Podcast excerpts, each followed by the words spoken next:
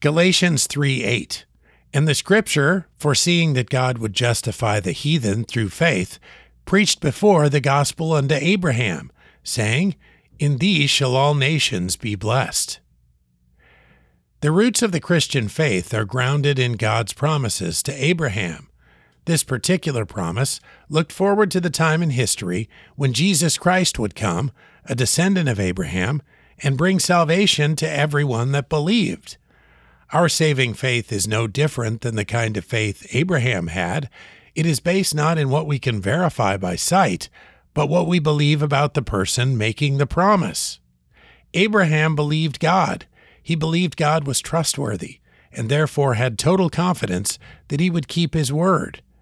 We put our faith in God's word regarding the person and work of Christ. We trust that he is able to save.